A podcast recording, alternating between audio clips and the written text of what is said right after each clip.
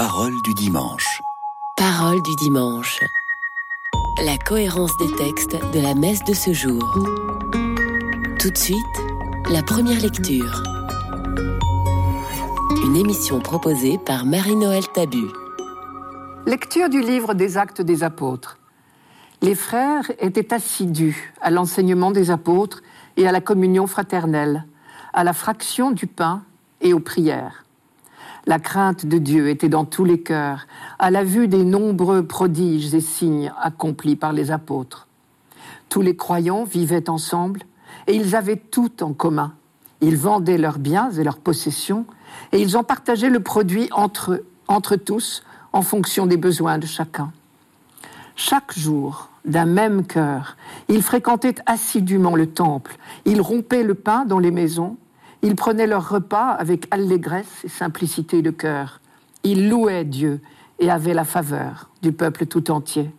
Chaque jour, le Seigneur leur adjoignait ceux qui allaient être sauvés.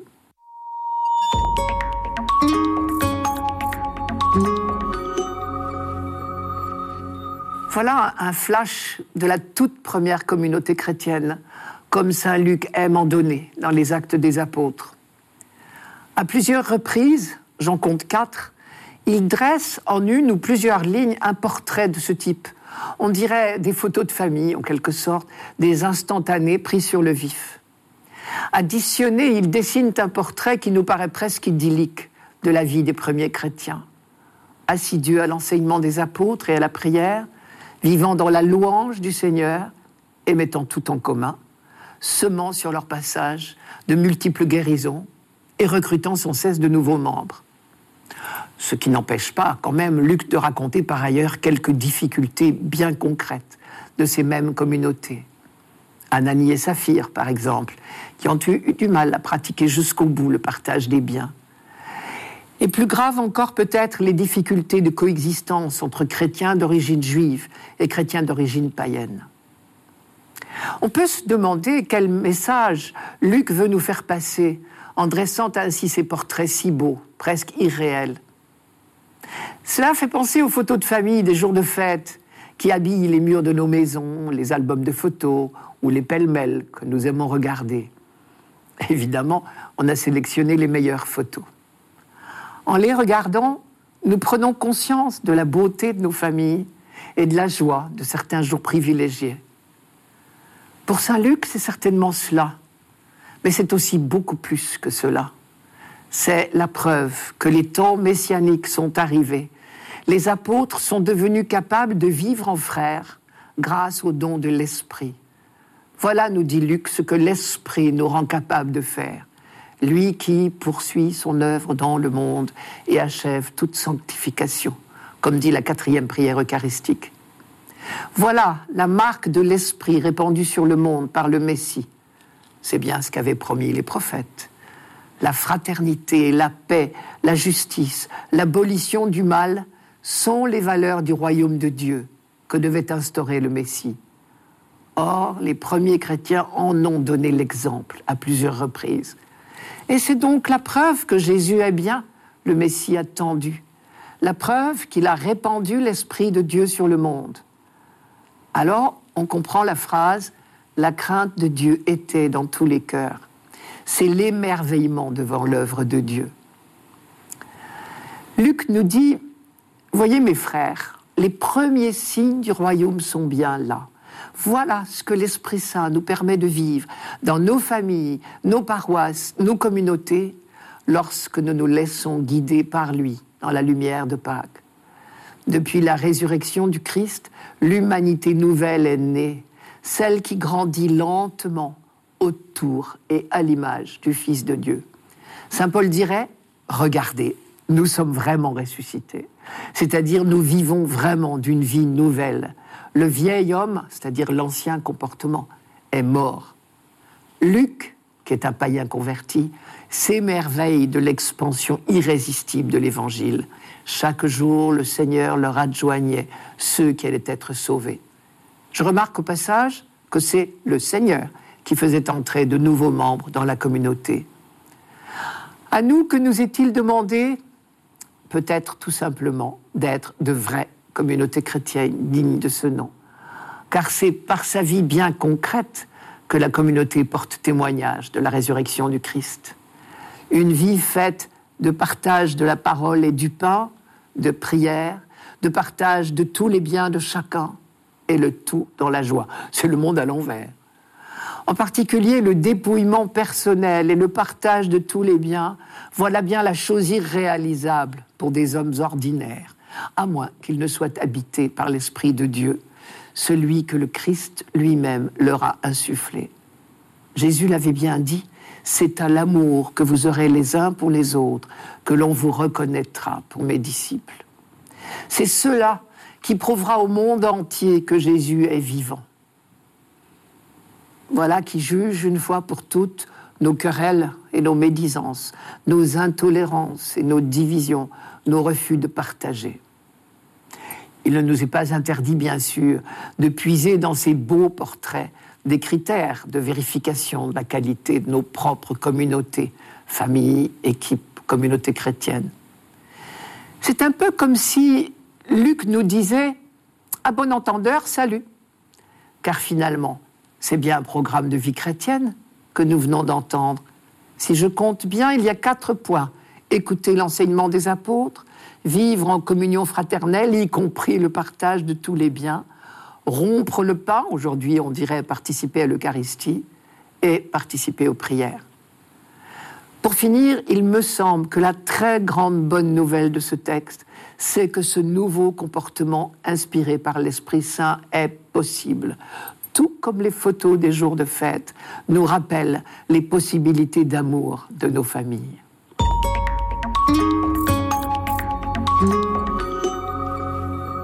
Radio Notre-Dame. Parole du dimanche. Parole du dimanche. La cohérence des textes de la messe de ce jour. Tout de suite, le psaume.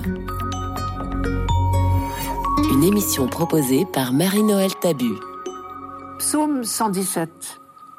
Oui, que le dise Israël, éternel son amour, que le dise la maison d'Aaron, éternel son amour, qu'ils le disent ceux qui craignent le Seigneur, éternel est son amour. On m'a poussé, bousculé pour m'abattre, mais le Seigneur m'a défendu. Ma force et mon chant, c'est le Seigneur. Il est pour moi le salut. Clameur de joie et de victoire sous les tentes des justes.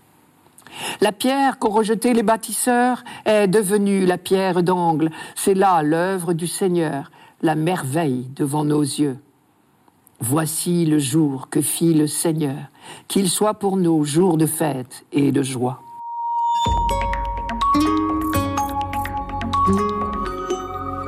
Les Juifs, ce psaume 117 parle du Messie.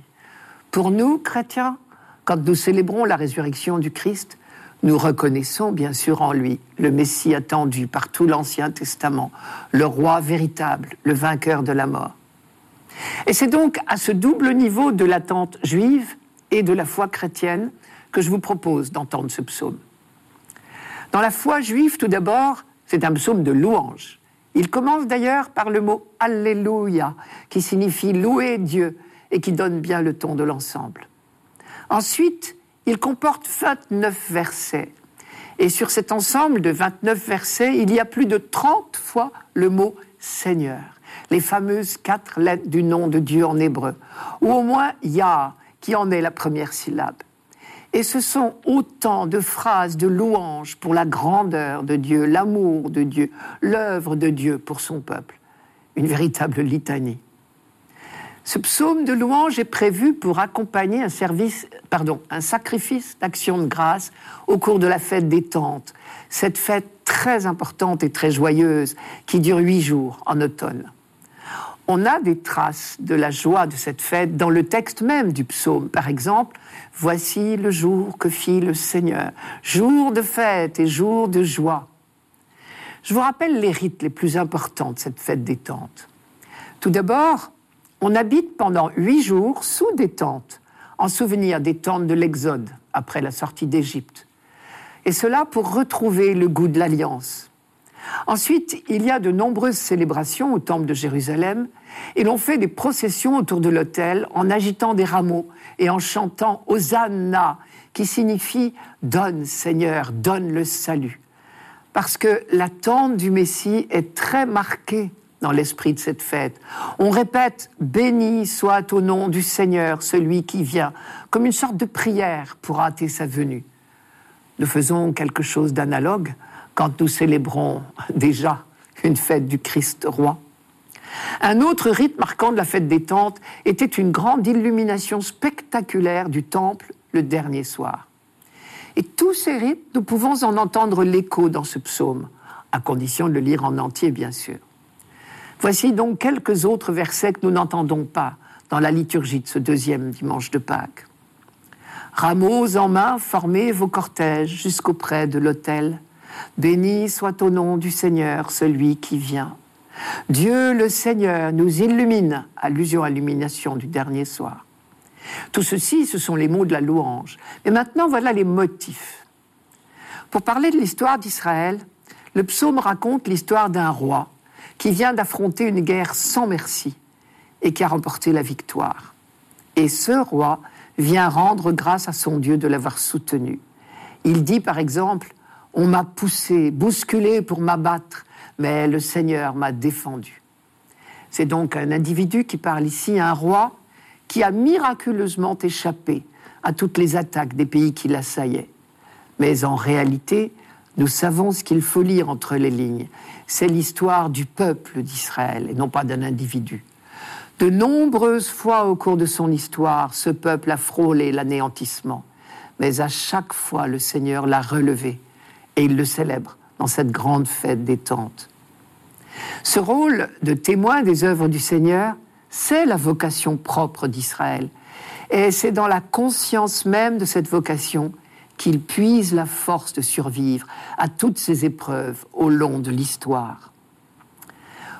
Pour nous chrétiens maintenant, vous avez remarqué la parenté entre la fête juive des tentes et l'entrée triomphale de Jésus à Jérusalem que nous commémorons dans la fête des rameaux. Mais surtout, la jubilation qui court dans ce psaume convient au ressuscité du matin de Pâques. Il est ce roi victorieux. Les évangélistes, chacun à sa manière, nous l'ont présenté comme le roi véritable.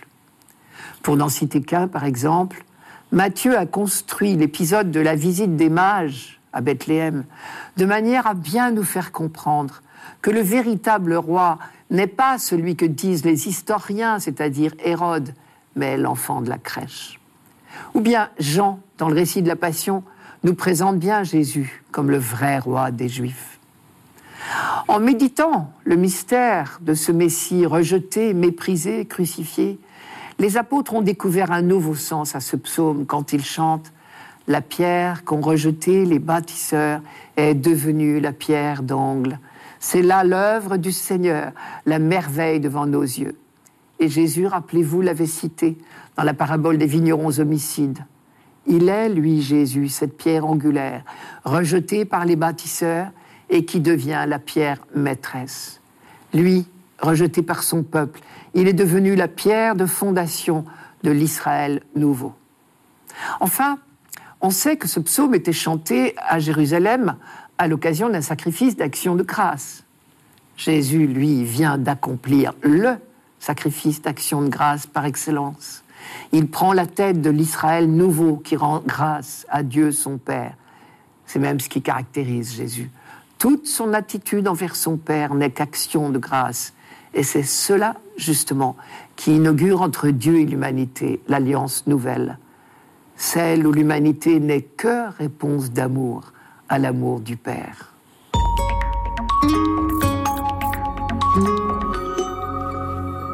Radio Notre-Dame. Parole du dimanche. Parole du dimanche. La cohérence des textes de la messe de ce jour. Tout de suite, la deuxième lecture. Une émission proposée par Marie-Noël Tabu. Lecture de la première lettre de Saint Pierre, apôtre. Béni soit Dieu, le Père de notre Seigneur Jésus-Christ Dans sa grande miséricorde, il nous a fait renaître pour une vivante espérance, grâce à la résurrection de Jésus-Christ d'entre les morts, pour un héritage qui ne connaîtra ni corruption, ni souillure, ni flétrissure. Cet héritage vous est réservé dans les cieux, à vous que la puissance de Dieu garde par la foi pour un salut prêt à se révéler dans les derniers temps. Aussi vous exultez de joie, même s'il faut que vous soyez affligés pour un peu de temps encore par toutes sortes d'épreuves. Elles vérifieront la valeur de votre foi, qui a bien plus de prix que l'or, cet or voué à disparaître, et pourtant vérifié par le feu, afin que votre foi reçoive louange, gloire et honneur quand se révélera Jésus-Christ. Lui, vous l'aimez sans l'avoir vu. En lui, sans le voir encore, vous mettez votre foi. Vous exultez d'une joie inexprimable et remplie de gloire, car vous allez obtenir le salut des âmes qui est l'aboutissement de votre foi.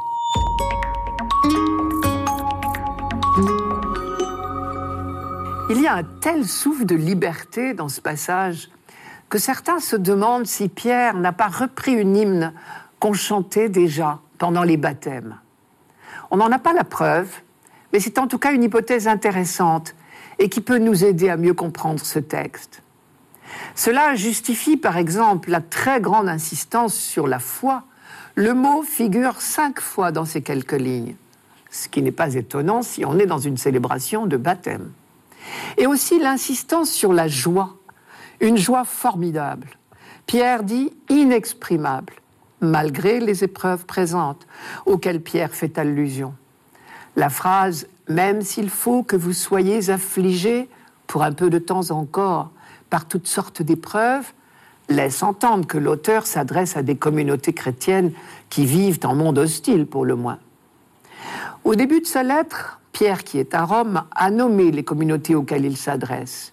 Il cite, je cite, les régions du Pont, de Galatie, de Cappadoce, d'Asie, c'est-à-dire d'Éphèse, et de Bithynie.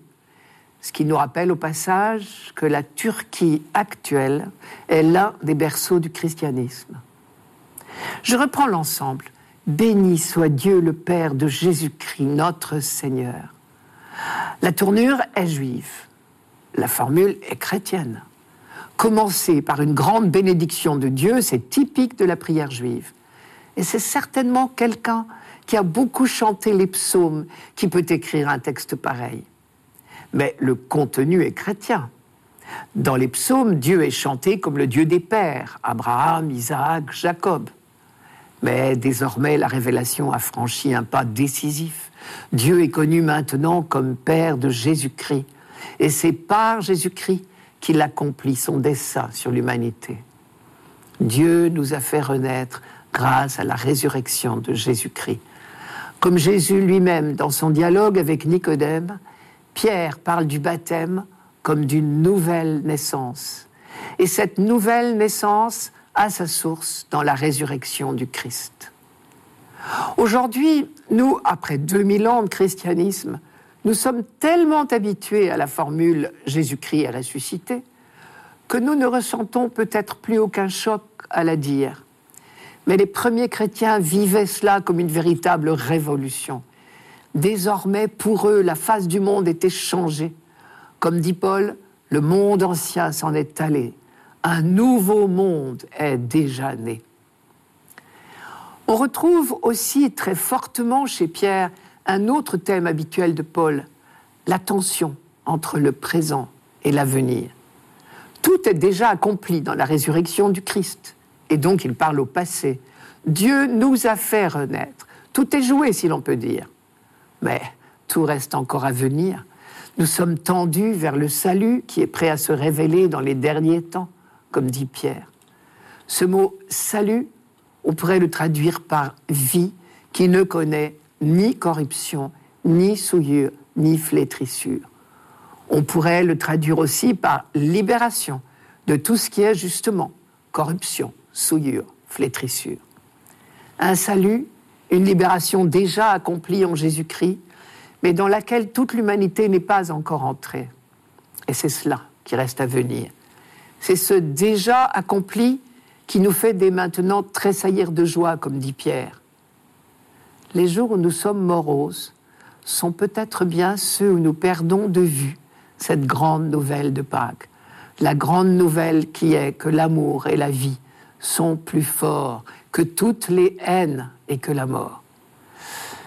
Mais il est vrai que dans certaines situations, cette certitude a tendance à s'estomper et notre foi est alors mise à l'épreuve. Vous êtes attristés pour un peu de temps encore par toutes sortes d'épreuves, dit Pierre.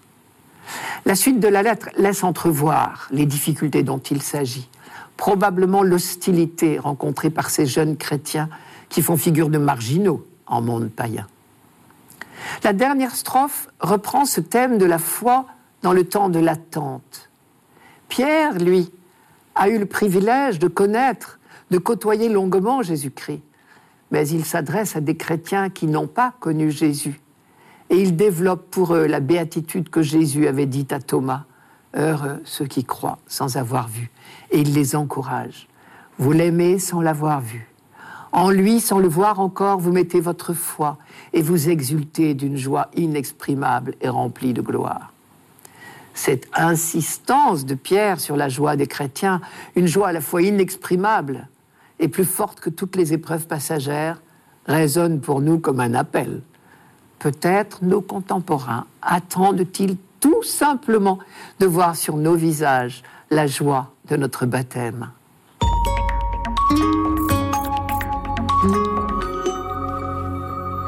Radio Notre-Dame. Parole du dimanche. Parole du dimanche. La cohérence des textes de la messe de ce jour. Pour finir, l'Évangile. Une émission proposée par Marie-Noël Tabu. Évangile de Jésus-Christ selon Saint Jean. C'était après la mort de Jésus. Le soir venu, en ce premier jour de la semaine, alors que les portes du lieu où se trouvaient les disciples étaient verrouillées par crainte des Juifs, Jésus vint et il était là, au milieu d'eux. Il leur dit, La paix soit avec vous. Après cette parole, il leur montra ses mains et son côté. Les disciples furent remplis de joie en voyant le Seigneur. Jésus leur dit de nouveau, La paix soit avec vous. De même que le Père m'a envoyé, moi aussi je vous envoie. Ayant ainsi parlé, il souffla sur eux et il leur dit, Recevez l'Esprit Saint. À qui vous remettrez ces péchés, ils seront remis. À qui vous maintiendrez ces péchés, ils seront maintenus. Or, l'un des douze, Thomas, appelé Didyme, c'est-à-dire jumeau, n'était pas avec eux quand Jésus était venu. Les autres disciples lui disaient, Nous avons vu le Seigneur. Mais il leur déclara, Si je ne vois pas dans ses mains la marque des clous, si je ne mets pas mon doigt dans la marque des clous, si je ne mets pas la main dans son côté, non, je ne croirai pas. Huit jours plus tard, les disciples se trouvaient de nouveau dans la maison, et Thomas était avec eux. Jésus vient, alors que les portes étaient verrouillées, et il était là, au milieu d'eux. Il dit, La paix soit avec vous. Puis il dit à Thomas, Avance ton doigt ici, et vois mes mains. Avance ta main, et mets-la dans mon côté. Cesse d'être incrédule, sois croyant. Alors Thomas lui dit, Mon Seigneur et mon Dieu. Jésus lui dit, Parce que tu m'as vu, tu crois. Heureux ceux qui croient sans avoir vu. Il y a encore beaucoup d'autres signes que Jésus a faits en présence des disciples et qui ne sont pas écrits dans ce livre, mais ceux-là ont été écrits pour que vous croyiez que Jésus est le Christ, le Fils de Dieu, et pour qu'en croyant, vous ayez la vie en son nom.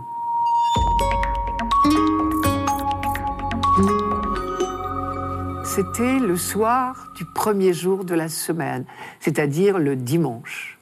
Plusieurs fois de suite, après sa résurrection, Jésus s'est montré vivant à ses apôtres chaque fois le premier jour de la semaine. Si bien que pour les chrétiens, ce jour-là a pris un sens particulier. Ce premier jour de la semaine leur paraît à eux être le premier jour des temps nouveaux. Comme la semaine de sept jours des Juifs rappelait les sept jours de la création, cette nouvelle semaine qui a commencé par la résurrection du Christ a été comprise par les chrétiens comme le début de la nouvelle création. Le rassemblement des chrétiens chaque dimanche en mémoire de la résurrection du Christ est né là. La première parole de Jésus en retrouvant ses apôtres, c'est ⁇ La paix soit avec vous ⁇ C'était le salut juif habituel. Mais quand même, c'est une étrange salutation après tout ce qu'on vient de vivre, la crainte, l'angoisse des derniers mois avant l'arrestation de Jésus, l'horreur de sa passion et de sa mort, la nuit de jeudi, la journée du vendredi et ce silence du samedi, une fois Jésus mis au tombeau. Est-ce qu'on peut être dans la paix comme si rien n'était arrivé Et en même temps, c'est fou, mais c'est bien vrai quand même. Il est bel et bien vivant. Et pour le prouver, il montre ses plaies, qui sont les marques de la crucifixion. Au passage, je remarque que les marques sont bien là, dans ses mains, ses pieds, son côté. La résurrection ne gomme donc pas la mort. Alors même si cela paraît fou, Saint Jean nous dit, les disciples furent remplis de joie. C'est inouï ce qui leur arrive. Et à ce moment-là, Saint Jean continue. Jésus leur dit de nouveau, la paix soit avec vous. Alors ils peuvent réellement être dans la paix, non pas comme si rien n'était arrivé, mais malgré ce qui est arrivé, parce que cette paix du ressuscité est très au-delà de tout ce qui peut arriver. Je continue le texte. Ayant ainsi parlé, Jésus répandit sur eux son souffle et il leur dit, recevez l'Esprit Saint. À qui vous remettrez ces péchés, ils seront remis. À qui vous maintiendrez ces péchés, ils seront maintenus. On est frappé du lien entre le don de l'Esprit et la mission de réconciliation. Dans la Bible, l'Esprit est toujours donné pour une mission, et il n'y a pas d'autre mission en définitive que de réconcilier les hommes avec Dieu. Tout le reste en découle. C'est un ordre, un commandement que Jésus donne. De même que le Père m'a envoyé, moi aussi je vous envoie. Allez annoncer que les péchés sont remis, c'est-à-dire pardonnés. Soyez les ambassadeurs de la réconciliation universelle. Et si vous n'y allez pas, cette nouvelle de la réconciliation ne sera pas annoncée. Le Père sollicite votre collaboration pour cela, comme le Père m'a envoyé. On a ici, de la bouche même de Jésus-Christ, un résumé de toute sa mission. C'est comme s'il nous disait, le Père m'a envoyé pour annoncer la réconciliation universelle, pour annoncer que les péchés sont pardonnés, que Dieu ne tient pas compte des péchés des hommes. Annoncer une seule chose en définitive, que Dieu est amour et pardon. Et à votre tour, je vous envoie pour la même mission. Le seul péché, celui qui est la racine de tous les autres, c'est de ne pas croire à l'amour de Dieu. Vous donc, je vous envoie allez annoncer à tous les hommes l'amour de Dieu. Reste la phrase Tout homme à qui vous maintiendrez ses péchés, ils lui seront maintenus. Être maintenu dans son péché, c'est ignorer l'amour de Dieu. Il dépend de vous, dit Jésus, que vos frères connaissent l'amour de Dieu et en vivent. Le projet de Dieu ne sera définitivement accompli que quand vous, à votre tour, aurez rempli votre mission comme le Père m'a envoyé, moi aussi, je vous envoie. C'était Parole du dimanche, une émission présentée par Marie-Noël Tabu. Rendez-vous dimanche prochain.